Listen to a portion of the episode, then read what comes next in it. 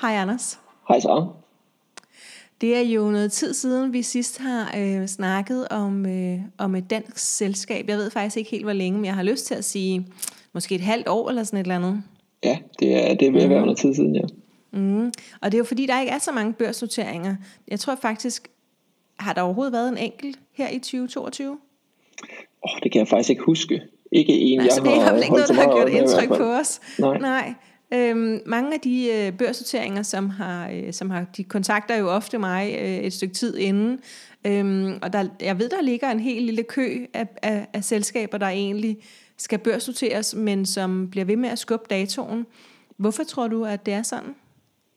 Jeg tænker, det har noget at gøre med de, øh, med de større udsving, der sådan er på, på markedet lige nu. At det måske ikke er den, den sjoveste periode at skulle starte sin, sin børsrejse. Øhm, fordi det kan godt få nogle investorer til måske ikke at ville deltage i så mange børsnoteringer, fordi der kan være mm. lidt mere risiko, fordi man ikke kender selskaberne så dybt. Øhm, så Ja. det kan godt gøre, at man, at man udskyder processen lidt, til der falder lidt mere ro på markedet. Så det er sådan en dobbelt, dobbelt risiko i øjeblikket, hvor der både er risiko, som der altid er i den her type selskaber, altså mindre selskaber, der lader sig børsnotere, men også i virkeligheden større selskaber, der lader sig børsnotere, øh, og så at, at der bare er generelt lidt ekstra risiko på, på markedet i øjeblikket. Ja, lige præcis. Så er det, så er det måske ikke den, den bedste periode at skulle, uh, skulle starte sådan en proces, fordi at fokus kan være lidt for meget på kan man sige, nogle makroøkonomiske ting og geopolitiske udfordringer osv. Og hvis du lige skulle komme med et par eksempler til dem os, der ikke lige har helt styr på, hvad makroøkonomi egentlig dækker over. Ja, vi har jo, kan man sige, stigende inflation, som, uh, som investorerne tænker rigtig meget over. Vi har uh, stigende renter i specielt USA, som også tager rigtig meget fokus, og så har vi en, uh, en krig i, uh, i Ukraine, Syd. som også mm. tager noget fokus. Så der er jo ligesom, der, der er ret mange ting, som investorerne tænker på, der måske ikke har så meget med en børsnotering at gøre, og som er, Ja godt kan have lidt indflydelse på den proces. Ja, godt. Og det vi skal snakke om i dag er jo heller ikke nogen børsnotering. Det er øh, et dansk selskab, som har øh, som vi følger her i Ophelia Invest. Øh, altså vi dækker dem simpelthen og, og, og prøver at sørge for at, at gøre folk opmærksom på, hvad der egentlig foregår der. Øh, selskabet det er Relesis, og, øh, og det er dem, vi skal snakke lidt om, fordi de kom ud med regnskab for nylig her sidst i marts. Øhm, og mange af os, vi bruger faktisk det, som Relesis laver, men vi ved det bare ikke. øhm, hvad er det helt kort, øh, Relesis de laver, Anders? Ja, man kan sige, hvis, hvis man øh, har arbejdet i øh, Føtex eller Matas eller hos Royal Unibrew eller andre selskaber, øh, så, så kan man godt have stødt på, på Relicis, uden man, øh, uden man vidste det. Øh, de laver en, øh, en software, øh, som også har en app tilknyttet, øh, som medarbejderne i de her større virksomheder, de bruger til ligesom at blive opdateret på, hvad der, hvad der sker i virksomheden, og til at blive engageret i, øh, i den virksomhed, de arbejder i. Øhm, Så typisk er det ikke noget, som, øh, som medarbejderne opdager, at det er Relicis, der står bag, fordi at øh, den app ligesom er skræddersyet til den virksomhed. Så de vil bare se det som en øh, Føtex-app for eksempel. Øhm, mm. Men det vil så være Relicis, der står bag al den teknologi, der er i den app. Ja, og jeg kan huske første gang, at jeg holdt møde med dem, øhm, og øh, der fortalte de, at den her app, det var ligesom, øh, jeg skulle forestille mig, opslagstavlen, der hang øh, i, øh, måske der, hvor man spiser frokost øh, eller aftensmad, hvis man har arbejdet i, øh, i sådan en servicevirksomhed. Og det har jeg, og jeg kan godt huske opslagstavlerne, øh, og det var ikke nogen, jeg måske koncentrerede mig så meget om, så, øh, så jeg synes, det gav sindssygt god mening at samle alt det her i en app øh, på telefonen i stedet for. Ikke? Øh, og det virker også som om, at, at det faktisk er en ret stor succes. De har de har ret mange kunder, øh, Relasis, øh, også overraskende mange i forhold til, at de jo først lige er gået på børsen. Hvor store er de egentlig, Anders? Ja, de har egentlig, egentlig ret mange kunder, og noget øh, andet, der måske er, er endnu mere interessant, det er, at det er nogle ret store kunder, nogle af dem. Mm, øhm, ja. De har over 160 kunder, øhm, og de har, har store kunder, som, ja, som for eksempel Royal Unibrew. De har også øh, Vestas som kunde. De har Okay. øh, hele Selling Group, øhm, som er en, en kæmpestor øh, virksomhed. Øhm, så i Ja, alt med så har de, mange medarbejdere. Ja, lige præcis. Man kan sige, i alt der har de faktisk over 225.000 aktive brugere på deres platform. Øhm, og det er så fordelt Det er virkelig mange mennesker. Ja, det, det er mange medarbejdere øhm, at skulle holde styr på. Ja. 225.000 i alt, som, som har appen og altså på deres telefon og tjekker vagtplaner og beskeder fra øh, chefen og så videre. Ja, og så ja, er det, okay. det er så, kan man sige, aktive brugere, som, som benytter det. Øhm, så der mm-hmm. kan mhm. også være nogle, nogle virksomheder, hvor det ikke er alle medarbejdere, der er, der er tilknyttet appen. Øhm, for eksempel hos, øh, hos Selling Group, der har de over 57.000 medarbejdere, så det er ikke sikkert, at alle de medarbejdere er på appen. Øhm, Nej, men okay. det, det, er en, det er en stor del af de medarbejdere, der benytter appen. Ja. Øhm, hvilken sektor tilhører Relisi så? Og jeg, må jeg komme med et, et gæt? Ja, du må gerne komme med et gæt. Jeg har lyst til at sige tech. Ja, det er, det er et super er det godt rigtigt? gæt. Ja. okay, jeg, troede lige, du skulle til at sige, at det er et super godt gæt, men det er ikke rigtigt. Nej, det, okay, det, er men, en, men det, det, det er, er jo også software. Ja. ja. Okay. Ja, det, det kunne man jo så øh, kredse ned til at sige, at det, det er en teknologivirksomhed, som, som laver software. Øhm, så de befinder sig også i, øh, i branchen for, for software.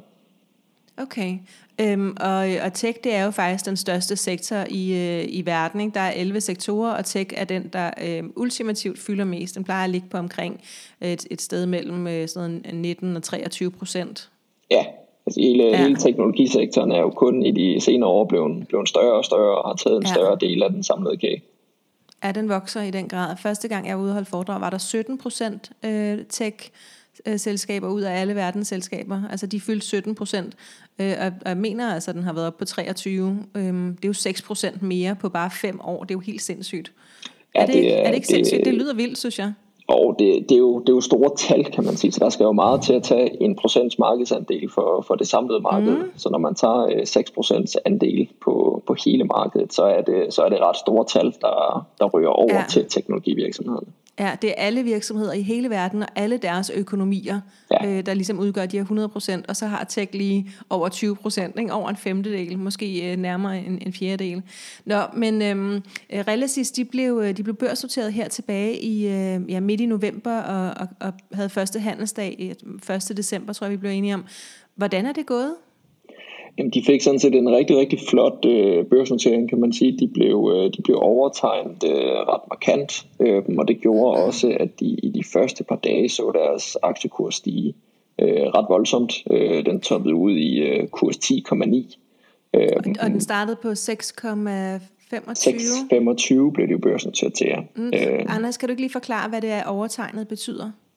Det betyder, at øh, kan man sige, hvis virksomheden gerne vil, vil sælge aktier for, lad os sige, 20 millioner, øhm, så hvis de sælger over 20 millioner, så er det altså en overtegning. Øh, så så, der, så er der flere investorer, der har ønsket aktier i dem, end de har haft aktier tilgængeligt og kunne sælge til de investorer. Ja, fordi der findes kun x antal aktier. Der bliver ikke bare, kommer ikke bare flere, fordi der kommer flere penge Nej, man kan sige, de, de sætter sig fast fra start af, hvor mange aktier øh, de gerne vil sælge til investorerne, mm. og så er det mm. altså bare ren udbud efterspørgsel, øh, hvor mange ja. der så vil have, og så bliver det fordelt derimellem. Så der vil, kan man sige, hvis, hvis der er en overtegning, så får man formentlig ikke alle de aktier, man har ønsket, og nogle investorer Nej. får måske endda slet ikke aktier. Ja, øhm, okay. Og det er også noget af det, der kan gøre, at kursen øh, kan man sige, får den ret eksplosive stigning de første par dage, fordi der måske er nogen, der slet ikke har fået aktier, og så er der nogle andre, der måske kun har fået 10% af, hvad de ønskede, og de vil måske gerne købe nogle flere, og derfor så bliver mm. der en, en højere efterspørgsel på deres aktier i de første par dage. Ja, så, så der er sådan lidt en hårdere situation øh, på de første dage? Ja, det, det er der. Ja. øhm, og man kan siden okay. da er kursen sådan faldet lidt, og nu ligger vi i kurs øh, 6,1, øhm, så nogenlunde det samme, som de blev børsnoteret til. Ja, okay. Og den, men den har jo faktisk haft, altså den, hvad, hvad sagde du, den toppede i 10, ikke? så det var, så var den oppe med, jeg har lyst til at sige 40 procent, men det er slet ikke sikkert, det er rigtigt. Og det, den toppede i 10,9, så vi er nok nærmere, øh, kan man sige, 70-80 procent, de, øh, ja, okay. de toppede med. Okay, så, så de startede faktisk med at stige en, en 80 procent, cirka 70-80 procent, øhm, og nu er de så nede på, øh, på nogenlunde samme pris. Betyder det så bare, at folk ikke er hårdere længere? Ja, det, det betyder nok, at der, der er faldet lidt, uh, lidt ro på, kan man sige. Der kan mm. ofte i, i børsnoteringer godt være nogle, uh, nogle investorer, der er lidt kortsigtede til at starte med og, uh, og tegne aktier, fordi de gerne vil, vil have det, det første afkast i de første par dage. gevinst. Ja, lige præcis. Uh, og de, uh, når, når de ligesom forsvinder ud af markedet, jamen så kan det godt gøre, at aktien siver lidt i et stykke tid, fordi at, ja, der, der er bare ikke så meget efterspørgsel på den mere. Mm. Jeg, kommer, jeg kommer tit til at, at tænke på de der øhm, øh, dem, der gerne vil have den hurtige gevinst, der er jo ikke noget galt i det. Øhm, men jeg, jeg tænker på dem som sådan nogle landevejsrøvere, du ved, der sådan lige går ind og hapser det er noget fra, øh, fra nogle andre, men sådan er det jo ikke, vel Anders? Kan du ikke sige et eller andet fornuftigt, så jeg ikke tænker sådan længere? Nej, men der, der er jo bestemt ikke noget, øh, noget galt med det. Aktiemarkedet er jo et, øh, et marked, hvor der er købere og der er sælgere, øhm, så der skal mm. altid være en køber, for der er en anden, der kan sælge. Så derfor er der så, ikke nogen, der stjæler? Nej, der er ikke nogen, der stjæler, og vi har sådan set behov for, at der er noget handel i en aktie.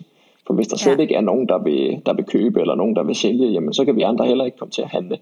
Øhm, så det er egentlig fair nok, at der er nogen, der er kortsigtet, og nogle andre, der er langsigtet. Det er det, der ligesom skaber et marked over tid. Ja, jeg tror måske, at, at der er nogen, der engang imellem har kaldt det for lykkerider. Ikke? Øhm, og så har jeg ligesom inde i mit hoved fået koblet det der landevejsrøvere på.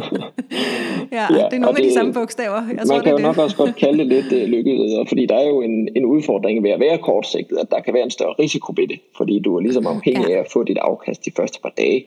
Hvor hvis du ja, og det er jo ikke alle aktier, der stiger 70% i, i den første uge efter noteringen. Nej, bestemt ikke. Det er, det er langt fra de, øh, de fleste aktier, der gør det. Øhm, så der, så er det der så et en, godt øh, tegn, at, at der er nogen, der har, øh, har satset på det i den her aktie? Det ved jeg ikke, om det er, et, om det er et, øh, et godt eller, eller dårligt tegn. Det, det går jeg aldrig så meget op i, kan man sige, for jeg tror, at øh, over tid... Nej, du er jo der, helt der skal, kold og... Øh kynisk analytiker, Anders. mig, der sidder her med alle følelserne. Jeg tror ikke, at man, at man ser den rigtige reaktion den første uge af en børsnotering. Der, øh, der skal man altså være noget mere langsigtet, og der skal markedet nå ligesom at forstå den aktie, man har købt sig ind i. Og så, så kan mm. der godt gå noget tid, før at kursen begynder at bevæge sig i den retning, som virksomheden også bevæger sig i. Det er ikke, ja. det er ikke unaturligt. Det har vi set ved Nej. store virksomheder også, der blev børsnoteret. Ja, fordi at, øh, at nu har vi snakket om, at aktiekursen faktisk har svinget lidt her.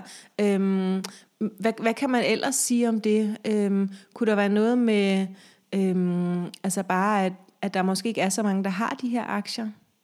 Ja, det, det er jo en, en aktie, der, der er placeret på, på en af de, de mindre øh, børser. Øhm, så derfor ja, man så kan er det også, sige den mindste? Ja, det, øh, det ja. kan man godt. ja. øhm, så derfor så er der jo ikke lige så meget fokus på de virksomheder, og derfor så er antallet af investorer, der ligesom ejer aktier i de virksomheder, er også bare mindre. Øh, jeg kan se på, på Nordnet lige nu er der 506 investorer, der har aktier i Realisys.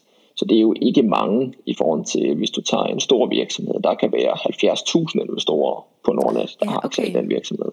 Så hvis så, der bare er en af de der 500 investorer, som går ud og køber og sælger noget, så kan man nærmest se det på aktiekursen?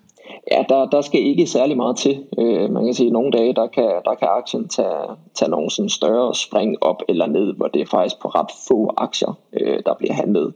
Jeg kan se, at en af dagene, der er der handlet to aktier, som har skubbet kursen. Så det er jo 15 kroner, der har skubbet aktien op eller ned.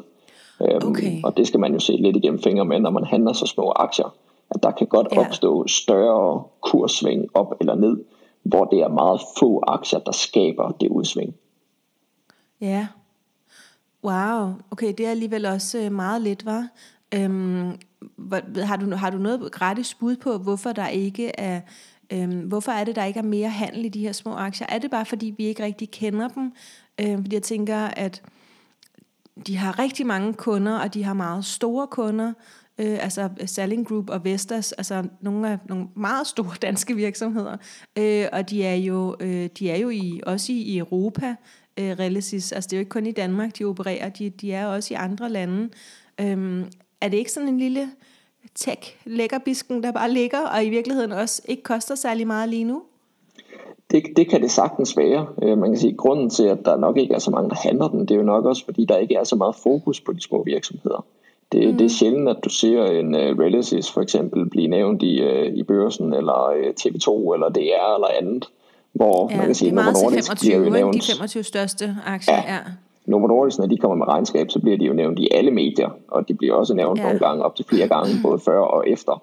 Så derfor mm. så er der jo mm. mange flere investorer, der er opmærksomme på, at Novo Nordisk findes, end der er opmærksomme på, at Realisys findes. Er det let at glemme, at der er sådan en helt underskov af, af selskaber? Jeg vil faktisk sige, at, at måske er det heller ikke... Øhm, er det overhovedet til deres fordel? Jeg tænker, jeg kunne lige prøve at gå ind på, øh, på børsen, øh, børsen.dk. De har sådan, en, øh, sådan nogle fine lister over, øh, over aktier, øh, danske aktier, men også, øh, også udenlandske aktier. Øhm, og den, hvis man bare går ind på børsens forside, så står der kurser, og så kan man så klikke på, på danske aktier, og for eksempel bare sige alle danske aktier. Og så kan man nemlig vælge de her 11 sektorer, og tænke, hvis jeg nu lige prøver at trykke på teknologi her, hvor mange er der så at vælge imellem? Der er faktisk rigtig mange. Der ligger måske 25 danske tech-virksomheder. Øhm, og øhm, fordi der, jeg er nogle gange inden for at lede efter nogle forbrugsvarer, som jo er en af mine yndlingssektorer. Øhm, der, der ligger faktisk også rigtig... Nå, det var fordi, der stadig var kryds i teknologi her, hvis jeg lige fjerner den. Sådan der. Ja, så er der nemlig meget få. Ligger de også måske og bliver lidt forputtet øh, i, en, i en sektor, hvor der er mange selskaber i forvejen? Fordi så er det jo svært at stå ud, hvis man har rigtig mange andre i, i samme pose, ikke? Giver det mening? Det, det, det, det kan man sige, og så tror jeg mere, at det, det handler om, at på den korte bane her, der, der er det stadigvæk så ny en virksomhed på børsen, at der, der er ikke så meget fokus på dem.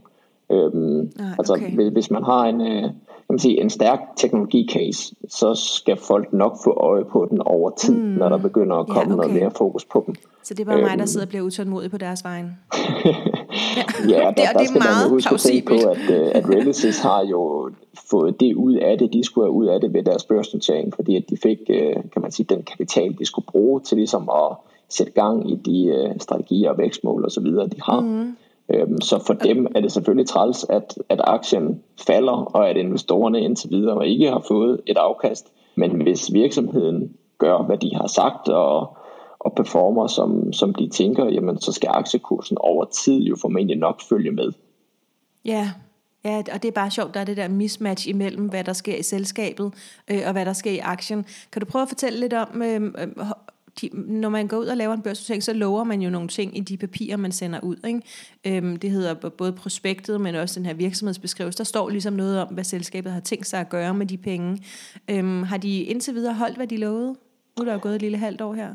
Ja, det, det, det har de egentlig, øh, kan man sige. Vi har, ikke, vi har ikke fået så mange tal fra dem endnu, fordi de blev børsnoteret ret sent i, øh, i 2021. Ah, øhm, så ja, derfor okay. så, så har vi egentlig kun sådan deres, deres årsregnskaber at kigge på indtil videre. Mm. Men de, de forventede, da de blev børsnoteret, at de ville lande det, man kalder, kalder en annual recurring revenue øh, på 30,6 millioner. Øhm, og de realiserede 31,3 millioner. Så de nåede okay, en lille smule over højere. det forventede. Ja, og inden vi går videre, så er du simpelthen nødt til at forklare øh, dem, der ikke øh, ved det endnu, hvad annual recurring revenue betyder. Jamen det, det er et, et nøgletal, man bruger inden for den her software-verden, software as a service, som man også kalder det, hvor man øh, som kunde til Realisys øh, betaler et, øh, et løbende abonnement for ligesom at få adgang til, til den software, som de har udviklet. Øhm, og der betaler man ofte sådan en, for eksempel for, for Realisys vedkommende, at der betaler de per bruger, der ligesom er på platformen, og hver bruger har så sådan en, uh, en annual recurring revenue tilknyttet. Så du betaler et årligt abonnement for hver bruger, der bruger Relisys. Øhm, og det tal, det årlige abonnement, det kalder man annual recurring revenue, som også står for Så. årlig tilbagevendende omsætning på dansk. Ja, lige præcis. Godt, tak. Altid. Okay, og, der, og det gjorde de faktisk så bedre, end det de havde sagt, de ville? Ja, de, de kom en, altså, en meget, lille smule men, ud, men... Øh, ud over deres forventning. Ja, okay. Jamen heller det. Jeg tænker, man skulle nok få på munden, skulle jeg til at sige, hvis man kom til at, at gøre det under. Det, det har vi jo set med mange andre selskaber, ikke? Øhm, også det er, på, på, på First North. Øh, Specielt børsen? De, de kan man sige, de, de første par regnskab, som man leverer, der, ja. der er det altså vigtigt, at man, at man ikke skyder Ja, der bliver holdt øje på børsens side. Det, ja. det ved jeg. De, de kommer ud med nogle... Uh, nogle hårde artikler en gang imellem. så jeg tænker, at der måske sidder nogen ude i Nordhavn, hvor Relicis øh, hænger ud, eller har i kontor, øh, og er glade for, at de kom ud på den gode side af det, de lovede. Øhm, okay, øhm, hvad med, hvad med regnskabet? Sådan, øh, nu siger du, at, at det er svært at se, fordi at, øh, at de jo først blev, blev børsnoteret der i november-december. Øhm, hvordan så det ud ellers? Kan du sige et eller andet overordnet? Jamen altså, regnskabet i sig selv ser, ser super fornuftigt ud for, for Relisys. De er jo øh, egentlig imponerende nok en, øh, en softwarevirksomhed, der formår at vækste sådan ret stabilt og med ret sådan høje vækstrater på mellem 30 og 40 procent per år. Øhm, og samtidig så formår de øh, egentlig tidligere at levere et lille overskud ud af det, og i 2021 leverede de så et, øh, et lille underskud. Men de bruger mm. faktisk ikke kan man sige, så mange penge på at skabe den vækst, som mange andre softwarevirksomheder gør. Så sådan set på, at de, at de vækster så meget, som de gør, og så alligevel formår faktisk at holde sig nogenlunde øh, stabil på ikke for højt underskud og øh, måske et lille overskud, jamen så, så er det egentlig øh, ret fornuftigt regnskab, de kommer med. Øhm, jeg, jeg synes sådan at kunne huske, jeg har jo også interviewet dem for, øh, for noget tid siden. Øhm, jeg synes sådan at kunne huske, at de måske har sagt, at de ikke nogensinde har lånt penge nogen steder. Er ja, det noget, du kan genkende? Det, er, det, det er korrekt. Jeg tror faktisk, at de har kørt med, med overskud siden, uh, siden dag 1 næsten. Ja. Øhm, og her i 2021 kommer så et, et lille underskud, men det er jo også fair, når man kigger på, hvor mange penge de har fået ind, fordi de penge skal jo bruges på noget. Øhm, ja. Så det vil ikke give mening øh, sådan fra en investors synspunkt, hvis de bliver ved med at bare levere overskud, fordi at så havde de jo ikke brug for pengene. Øhm, og de skal bruge pengene på vækste? Ja, lige præcis. Så derfor så er det jo også forventeligt nok, at der vil komme nogle år med lidt underskud.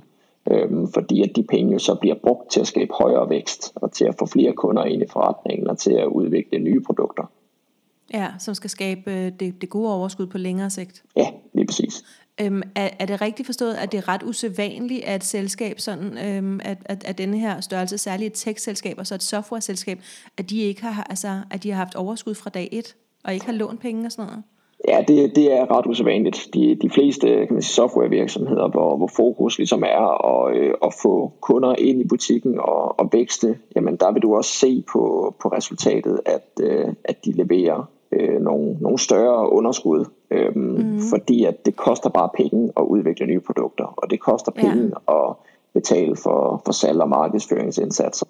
Ja, medarbejdere. Øhm, ja, lige præcis. Det, ja. det er ofte en, en dyr post. For de fleste softwarevirksomheder, der vil det være medarbejdere, der ligesom tager den, den største udgift. Mm. Øhm, og det er altså ikke fordi, at Realisys ikke har nogen medarbejdere. De har ret mange medarbejdere. Jeg har været ude og besøge dem nogle gange. Øhm, man kalder det der fænomen for, at, at de brænder penge af ikke? I, i starten. Altså hedder det ikke også burning rate eller et eller andet? Jo, det, det, ja. det kalder man det også, ja. Og der er det jo så vigtigt, ja. at man som investor er med på, at øh, kan man sige, at der ikke bliver brændt penge af, fordi de penge skulle jo gerne gå til noget, der skaber resultater på sigt. Mm. Øhm, så det med at brænde penge af er jo måske lidt et dårligt perspektiv faktisk, fordi at pengene bliver jo investeret i øh, produkter, eller i markedsføring, eller i medarbejdere, eller ja. noget andet. Så det skal jo gerne være nogle penge, hvor resultatet så kommer lidt senere. Mm. Ja, bare sådan udskudt, øh, en udskudt fornøjelse. Øh, ja. lad os prøve at snakke lidt om, øh, om, om fremtiden, øh, fordi lige nu er Realisys som sagt i, øh, jo i Danmark øh, ret, ret massivt og har nogle af de største virksomheder, også i andre lande i Europa. Hvordan ser de selv sådan på, på en større international øh, ekspansion? Jeg så et, øh, et billede øh, fra øh, direktøren, eller en af de to direktører, over i USA, hvor der stod et eller andet om, at de havde været over at besøge nogen. Øhm, og så ringede jeg og sagde, hvad sker der, hvad sker der? du var sådan, vi ved ikke, vi kan ikke sige så meget nu. Øhm, hvad ved du? Jamen altså, de, de fik jo øh, en del penge ind ved den her børsnotering, øhm, og, øh, og 60% af, af det beløb, de fik ind, det er, det er sat af til en markedsekspansion. Så det, det betyder jo sådan helt konkret, at deres, øh, deres primære fokus lige nu, det er, det er at ekspandere deres forretning til, til udlandet og få, få større kunder fra, fra andre lande. Øh, man kan sige, at de, de største kunder i dag har jo dansk hovedsæde, men har øh, kan man sige, butikker og, og holder til i andre lande. Så de er allerede uden for Danmarks grænser. Men de fleste af de kunder, som de har uden for landets grænser, de har ligesom dansk hovedsæde eller har også butikker i Danmark. Mm. Ja. Øhm, så nu er fokus jo at skulle, uh, skulle ud til, til udlandet og få fat i nogle kunder, som har udenlandsk hovedsæde også øhm, og ja. komme ind den vej rundt.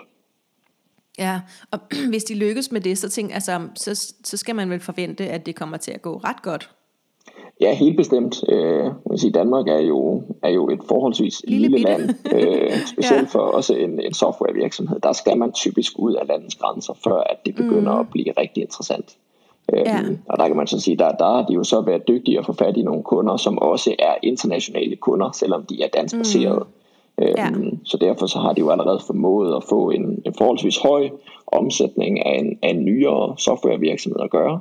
Øhm, men det er klart, at den internationale ekspansion, det er, det er jo den, der, der skaber fremtidsudsigterne, og det er den, der gør, at det kan være en interessant investering. Mm. Nu har vi ikke snakket så meget om, øhm, altså, om selve produktet og sådan noget. Hvis man er interesseret i det, så ligger der, altså som sagt, øh, en, øh, jeg, jeg lavede et interview med, med Relicis for, øh, for nogle måneder siden. Øhm, jeg tænker, det har vi lige linket til der, hvor du hører denne her podcast også. Men Anders, når de nu rykker sådan rigtigt til udlandet øh, og skal ud og, øh, og, og bokse med nogen derude, så kommer de vel til at møde nogle, nogle konkurrenter. Øh, hvor mange er der af dem? der er, der er helt sikkert konkurrenter på markedet, øhm, og det er, der, det er ikke kan man sige, unaturligt for en softwarevirksomhed, for som du også selv sagde, så har øh, teknologi og software generelt er vokset ret markant over de senere år, og har taget en større og større bid af det samlede marked. Og det betyder også, at inden for næsten alle softwarekategorier, der er der bare ret mange spillere på markedet. Så derfor så, øh, så har Realisys også ret mange forskellige konkurrenter det der sådan adskiller Realisys for mange af de konkurrenter, det er, at de fokuserer på de her retail og wholesale butikker, hvor det ligesom er medarbejdere, der ikke sidder ved en computer dagen lang, mm. men er ude på gulvet eller er ude af huset eller andre ting og skal opdateres via en iPhone eller en anden smartphone. Øhm, ja. Og det, det er noget af det, der gør, at kan man sige, deres fokusområder, deres segment ikke har lige så stor konkurrence, fordi at mange af dem, der laver en lignende softwareløsning, de har ikke et lige så stort fokus på det segment, som, som Realisys bevæger sig ind på. Okay, som jo er et ret vigtigt segment, ikke? Altså nu igen, nu har vi ikke snakket så meget om produktet, men, men altså sådan noget med fastholdelse af medarbejdere, oplæring, øh, alle, der er jo mange ting, som, altså hovedkvarteret er typisk ret langt væk fra for eksempel netto-medarbejderen, ikke? eller Matas-medarbejderen. Jo, helt bestemt. Øhm, og ja. de, øh, kan man sige, de forretninger har typisk ret mange medarbejdere. Øhm, så det ja. er ikke 10 personer i en butik, der skal holdes opdateres. Der er, Nej, der er, er ofte ret mange medarbejdere, som ja. Øh, skal opdateres på alle mulige forskellige ting. Fordi mm. det måske heller ikke er de samme ting, som de skal opdateres på eller engageres i. Øhm, der kan være forskel Nå, den på... den ene og den anden medarbejder. Ja. ja, der kan være forskel på, hvor på gulvet du arbejder henne i forhold til, hvad det er for nogle ting, som du skal være opmærksom på. Mm. Øhm, så er der jo øh, et emne, som, som vi er nødt til lige at runde, inden vi, øh, inden, vi lukker af her. Øh, fordi der er jo, øh, som du også startede med at sige, stigende inflation og renter. Øhm, hvordan påvirker så nogle ting som inflation og renter et selskab som Relasis? Jamen, hvis vi ser på aktiekursen, så påvirker det jo generelt aktiekursen, fordi at hvis der er stigende renter og stigende inflation, så er der øh, kan man sige, stigende usikkerhed i verden, og det gør, at investorerne også nogle gange kan blive lidt usikre på, på nogle af de her sådan mere vækstlignende cases, hvor de ikke har fokus på at skabe et, et højt overskud, men har fokus på at skabe høj vækst, sådan så overskud ja. kommer i fremtiden. Og det øh, kan man sige, der har øh, stigende renter specielt indflydelse, fordi at jo højere renter der er, jo mere afkast øh, skal de her virksomheder egentlig kunne præstere, for at det kan være mm. interessant at investere i dem. Så derfor så, så har det en primær effekt på, på aktiekursen. Man kan sige for, for Relisys, hvis vi kigger på virksomheden, så har de jo fået en del penge ind med deres børsnotering, øhm, og har egentlig penge til at, at lave den vækstcase, øh, som de har sat sig for. Så derfor så skal de ikke ud på nuværende tidspunkt og rejse flere penge. Så derfor så har det for virksomheden nok ikke så stor udfordring på nuværende tidspunkt. Det er kun hvis, hvis de stod over for at skulle ud og rejse flere penge sådan lige i den nærmeste fremtid, så har det okay. en indflydelse, fordi at det kan være sværere og det kan være dyrere at få fat i de mm. penge. Men når man som virksomhed ikke har behov for mere kapital, så er det egentlig mere aktiekursen, det går ud over. Okay. Og som du så sagde øh, lidt tidligere her i vores snak, så, øh, så længe at de holder snuden i sporet og, øh, og leverer øh, sådan som de gør, så vil det en eller anden dag også give sig udslag i en, øh, i en øh, mere positiv øh, aktiekurs. Ja, man kan sige, for, for de fleste virksomheder, der, der er det jo typisk sådan, at virksomheden og aktiekursen, det kan være to vidt forskellige ting på den korte bane. Mm. At der kan de to køre i nærmest hver deres retning. Men på lang sigt, der vil aktiekursen næsten altid følge virksomhedens udvikling. Det vil sige, hvis virksomheden klarer det godt, så klarer aktiekursen det også godt. Og hvis virksomheden ja. klarer det dårligt, jamen så kan det også mærkes på aktiekursen. Mm, hvad, hvad synes nu har vi jo snakket om mange forskellige ting, tænker jeg, men, men hvad er det vigtigste? Du har jo læst regnskabet, og, øh, og vi to havde også en snak, da, da Realisis blev børsnoteret. og øhm, jeg, altså hvis jeg lige skal sige noget, så da jeg var ude og, øh, og snakke med dem her og optage podcast, øhm, jeg er jo selv fra service- og restaurationsbranchen, hvor jeg var i, i, i 15 år eller sådan noget, inden at jeg læste, altså lige direkte fra, øh, fra 10. klasse. Øhm, så jeg er jo ligesom selv op, opfostret i, øh, i service- og restaurationsbranchen, og, øhm, og, og det er de også øh, i, i forskellige udstrækning. Øh, og det er ligesom, du ved, det er ligesom et særligt, nogle særlige mennesker, dem der går rundt og servicerer andre, og det er jo dem, som, altså det er jo deres målgruppe også, ikke? Den her, det her retail-segment. Jeg synes simpelthen, at det var de rareste mennesker, og, øh, og, øhm, og var utrolig glad. Jeg havde sådan en rigtig dårlig dag, øhm, og, og jeg var helt lykkelig, da jeg gik derfra, fordi de var så rare. Øhm, så, så det har jo påvirket mig og min oplevelse af dem rigtig meget, ligesom den der hårdt arbejdende sådan service-profil. Øh, ikke? Øhm, fra regnskabssiden øhm, og sådan den, den analytiske hat, som du jo har på, hvad skal vi vide? Hvad er det vigtigste, man skal vide om Relicis? Sådan fra et økonomisk jeg tror, hvis, hvis vi starter med sådan, sådan virksomheden eller, eller produktmæssigt, øhm, så vil jeg sige, at noget, noget af det vigtigste, som jeg ser det, når jeg kigger på Relicis, det er, at hver gang de sælger et produkt til en kunde, så skræddersyrer de produktet til den kunde. Sådan så man ikke ser Relicis, men man ser kundens profil. Så hvis det er Føtex, mm. de sælger det til, så er det ligesom Føtex egen software, de sælger til dem. Øhm, det tror jeg er en, er en vigtig faktor, fordi det kan af nogen godt blive set som lidt en udfordring, fordi det kan være, det kan være sværere at skalere noget, som skal skræddersys til alle kunder. Øhm, fordi mm. det tager altså bare lidt længere tid at sælge det ind, og det tager længere tid at producere den løsning, inden kunden er selvkørende. Men til ja. gengæld så holder det også kunden fast i længere tid. Det er sværere ja. at skifte fra en løsning, der bliver en skræddersyet til dig, fordi at ja, det, det alternativ. ikke, når det hele bare passer. jo, lige præcis. Der er ikke så mange andre alternativer. Og derfor så gør det altså også, at Relicis, de har ret mange år til ligesom at tjene det ind, som de bruger på at skræddersy den løsning til kunden. Mm. Og det tror jeg... Der må der også bare... være noget genbrug. Altså at man kan genbruge nogle af de tanker, man tænker til en skræddersyning til den næste? Der er rigtig, rigtig meget genbrug, øh, kan man sige. Det okay. meste bliver jo solgt sådan i moduler, så de har jo sådan mm. set, øh, kan man sige, basen klar det eneste, de sådan skal ændre, det er jo sådan lidt designet, eller nogle af de måske nogle enkelte moduler, som de skal kode, for ja. at det passer til kunden. Men ja, de fleste men ting, det er genbrug, som de ja. bare kan, kan koble videre til de næste kunder. Ja. Men for kunden, der virker det som om, at de får deres egen løsning til det, der passer ja. til dem. Og det tror jeg er vigtigt for at fastholde kunderne fremover. Mm. Hvis vi så kigger sådan økonomisk, så, øh, så synes jeg noget af det vigtigste er, at vi har at gøre med en, øh, med en softwarevirksomhed, der kan finde ud af at skabe vækst, men også kan finde ud af ikke at bruge for mange penge på det. Så de er ret ja. gode til at bruge penge der, hvor det giver mening, virker det til, når man kigger i deres regnskab. Fordi de holder mm. kan man sige, deres underskud eller overskud nogenlunde på nul. Øh, kan man sige, et lille plus eller et lille minus, men de bruger altså de penge, der skal bruges for at skabe den vækst. Øh, men til gengæld så bruger de heller ikke for mange penge, så de løber formentlig ikke tør for penge sådan lige forløbig. Øhm, og det kan specielt i en tid som det her, hvor der er noget usikkerhed i verden, jamen der kan det bare være en, øh, en god sikkerhed at have, at man har ja. en ledelse, der kan finde ud af at bruge penge fornuftigt.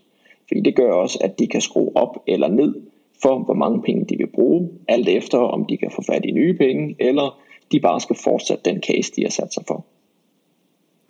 Så det jeg hører, du siger, det er, at, øh, at de er serviceorienterede og gode til at passe på pengene? Ja, det, det synes jeg bestemt, det virker til, når man, øh, når man kigger på virksomheden. De, øh, de forstår Godt. at bruge penge rigtigt.